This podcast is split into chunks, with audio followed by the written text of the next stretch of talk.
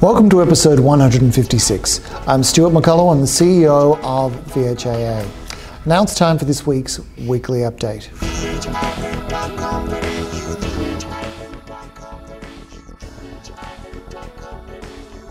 Joining me for this week's weekly update, where we go in depth with a particular subject, is the Manager of Workplace Relations Services and aspiring slam poet, Tim Nagel.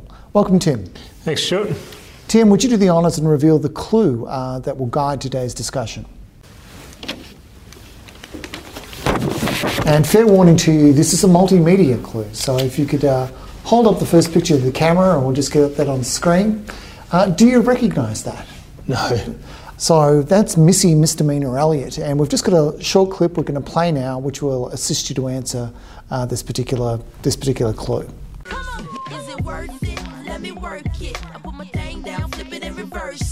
So that's the song "Work It" uh, by Missy Elliott, and that provides the first half of today's clue, the the term "work."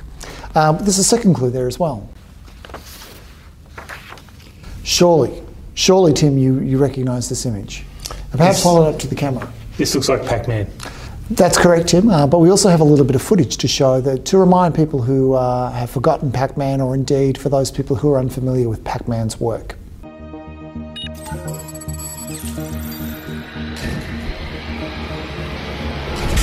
So that gives us the second half. Uh, that gives us Pac. Uh, so if we put together uh, our clue from Missy Elliott and our clue from Pac-Man, we get what? Uh, Missy Elliott, Pac-Man. Uh, indeed, that would be a wonderful world where Missy Elliott Pac Man would chase after dots and, and, there'd be ghosts and all that sort of stuff. But no, Tim, you couldn't be more wrong. Uh, it's a reference to a particular decision, uh, a full court decision of the uh, federal court uh, involving a company called WorkPac and in particular a decision called WorkPac and Rossato uh, and its impact on casual employment. And we'll be discussing that decision in full. Uh, but for those people who uh, want to know more information about that particular decision or indeed uh, simply want to read along, uh, the full citation appears on the screen at the moment. So, why is, uh, why is this such a significant decision? So there are a couple of things to note. Uh, first of all, it's a full court decision of the federal court, so it's significant in that sense. And what's the case about? Well, that's the other thing that makes it uh, significant. It's about a casual employee who received a casual loading seeking to retrospectively claim leave entitlements. But doesn't casual loading compensate for those leave entitlements? So, generally speaking, uh, casual loading compensates for a couple of things. Uh, first of all, it compensates a person for the insecure nature of the work. Uh, but it's true, uh, casual loading is also intended to compensate for some leave entitlements. But not all leave entitlements? No. Um, over time, that's begun to shift a little bit. So there's been a gradual change with regards to how casual employment is treated. There are a range of unpaid leave entitlements uh, that apply to uh, casuals, such as unpaid carers leave. Uh, there are unpaid leave entitlements where certain conditions are met. Uh, for example, if you are a casual employee employed on a regular and systematic basis for a, a minimum period, say 12 months, you might be entitled or you will be entitled to unpaid parental leave. Uh, but there are also some circumstances that we've seen coming over time where uh, a casual uh, who is regularly and systematically employed may have some paid leave entitlements. And one of the examples that has evolved over time concerns long service leave. So the lines are increasingly becoming blurred by the sounds of it. There's definitely a change occurring. Uh, but this case uh, speaks more to a fundamental principle. Uh, and that principle is that sticking a label on something may not be effective if it doesn't match the facts. So, um, calling someone a casual may not be enough? Uh, that's right. Uh, so the facts, uh, that is the way the employment arrangement actually operates in, in practice, uh, need to match the label. So what happened here? Uh, well, so the end result, and spoiler alert, uh, is that an employee who was paid a casual loading successfully argued for payment of leave entitlements. So presumably had to repay the leave loading? No, that's what's interesting. He kept the loading. That sounds a bit like the best of both worlds. Uh, could you tell me a little bit more about the background for the case? So, WorkPac is a labour hire company uh, that contracts casual employees to out to various mining companies. And how long do you work for WorkPac? It's very difficult to get those words out. Work for WorkPac. well, almost four years under six consecutive contracts. Six contracts over a four year period, but as a casual? Yeah, that's right. So it's a little unusual uh, in that respect.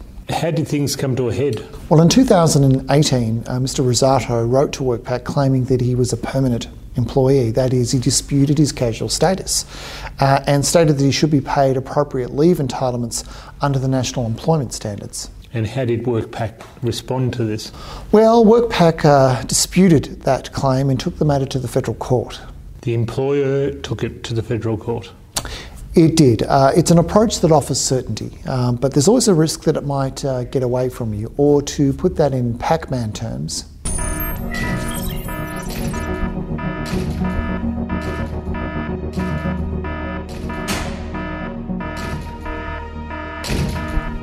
And so, what did WorkPac uh, hope to achieve from bringing it to the court? Uh, two things really. WorkPac was seeking a ruling to clarify that Mr. Rossato was a casual employee and not a permanent employee as alleged. And secondly, that in the event that the federal court did determine that Mr. Rossato was a permanent employee, uh, that WorkPac could either set off uh, the 25% casual loading uh, against the leave entitlements that it owed, or seek restitution of the 25% loading, uh, which it said was then paid in error. So, in terms of uh, WorkPac's claim that Mr. Rossato was a casual employee, mm. what were the key features of his employment arrangement that led them to believe that? Yeah, so a couple of things that people should know. The first thing is that the contracts, uh, Mr. Rossato's contracts, did not provide for an end date. Uh, and the second thing that's interesting is that he, he did work on a regular and systematic basis. Uh, regular and systematic basis is a term we've often heard and often used. What does it mean here? In this particular instance, it's quite an extreme form of that. It meant that uh, he was often provided with rosters that were far in advance of, of when he actually worked. So this sounds a, a, little bit similar to the WorkPac versus Skene case from 2018.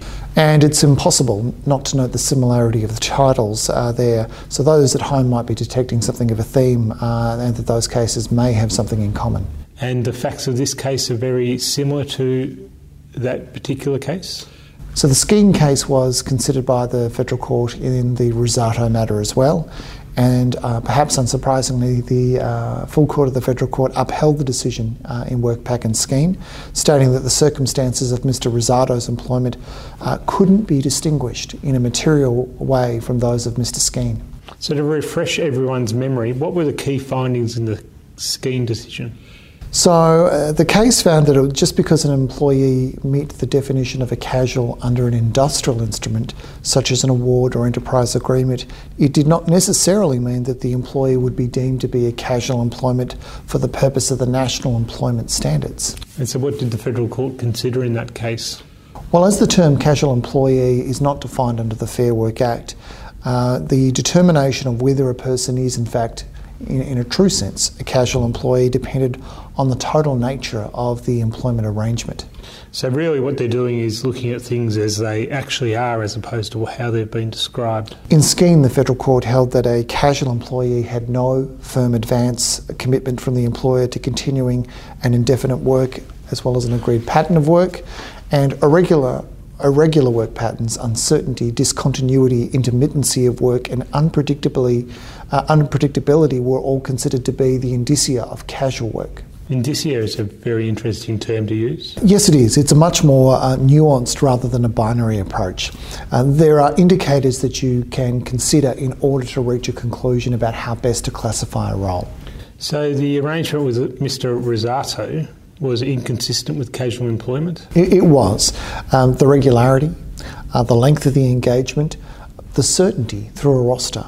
Uh, as to when work would occur, you can really take your pick as to you know which of those items uh, help push it over the edge. So going back to the Rossato decision, the federal court seems to have expanded on the previous decision in Skene. What were the additional considerations? So the additional considerations were really as to whether or not WorkPac could uh, offset uh, or claim restitution with respect to that casual loading they'd already paid to Mr. Rossato against the leave entitlements owed. And can you clarify what was meant by set off? WorkPac's argument with respect to a set off was based on Regulation 2.03a of the Fair Work Regulations. The regulation was actually introduced in 2018 to prevent the possibility of double dipping, where an employee is incorrectly classified as casual, and the regulation was inserted following the earlier decision in Skene. Mm. So, if Regulation 2.03a was intended to prevent double dipping, how is it that the federal court found that WorkPac were not entitled to set off the casual loading against outstanding leave entitlements? I would have thought it goes directly to this issue.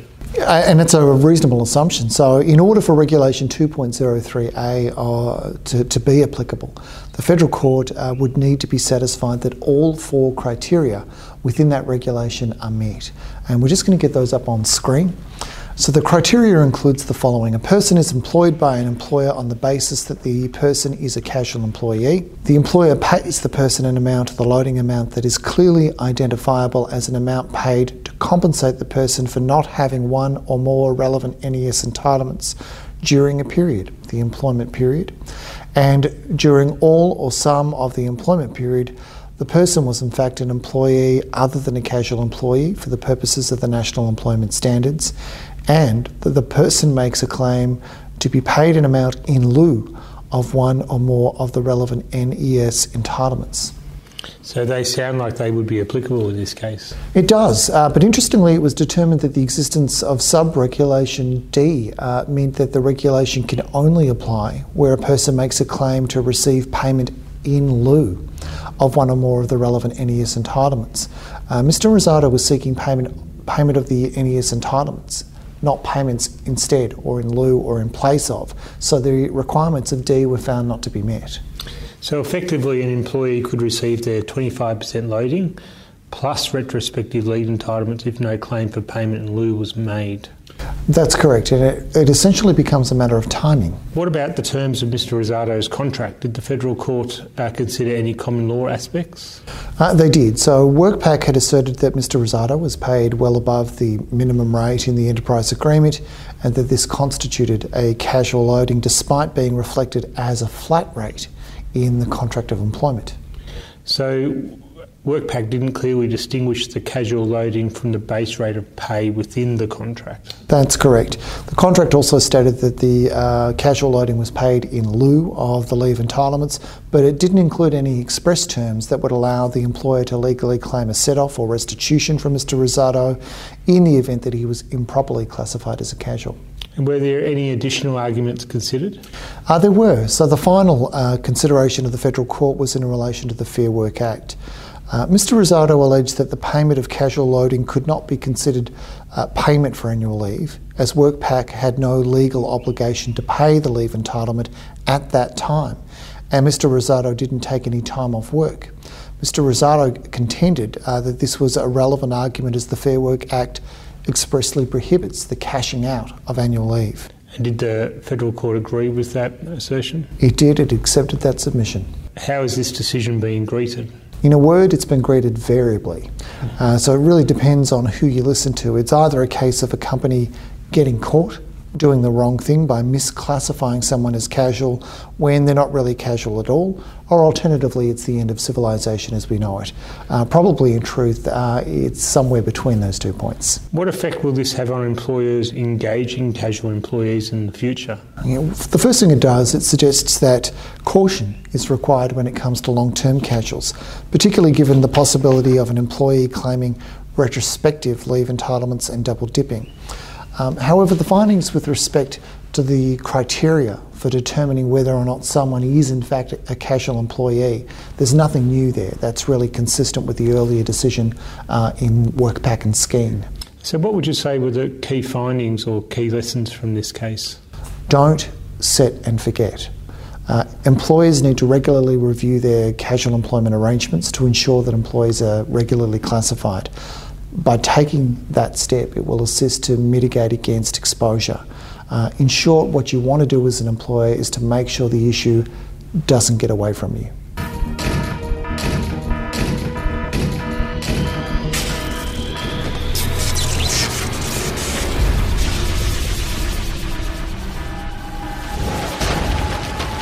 So, where an employer chooses to engage a casual employee, it should ensure that the terms of the employee's written contract are clear and appropriate, uh, and separately identifying a casual loading and what it's for.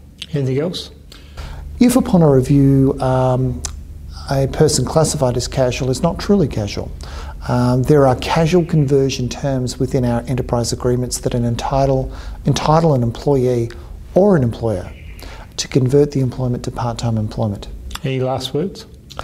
So, the issue of casual employment is challenging. It's not uncommon, uh, for example, for unions to assert that employers deliberately want to engage people on a casual basis and deny them permanent employment. Um, I don't think that's necessarily the case, particularly where the demand for labour uh, is greater than the supply. Um, with the rise of the gig, uh, gig economy comes an expectation from employees about having greater control over, over when they do and don't work. And that's one of the interesting things that casual employment provides. That's going to be a challenge both for unions and for employers. It's going to require some, some discussion and some thinking about how to navigate through that issue. Very interesting. Uh, it is. Um, people can find a copy, obviously, of that decision in full. Uh, but if have, people have any queries about a particular circumstance, they can uh, contact us or post something on the VHIA Yammer network. Thank you for taking me through it, Tim. Ah, thanks, Stuart. And thanks to Missy Elliott, and thanks to Pac-Man. Thanks, Pac-Man.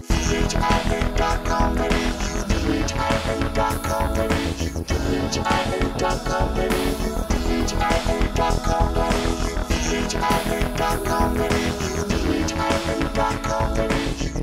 you.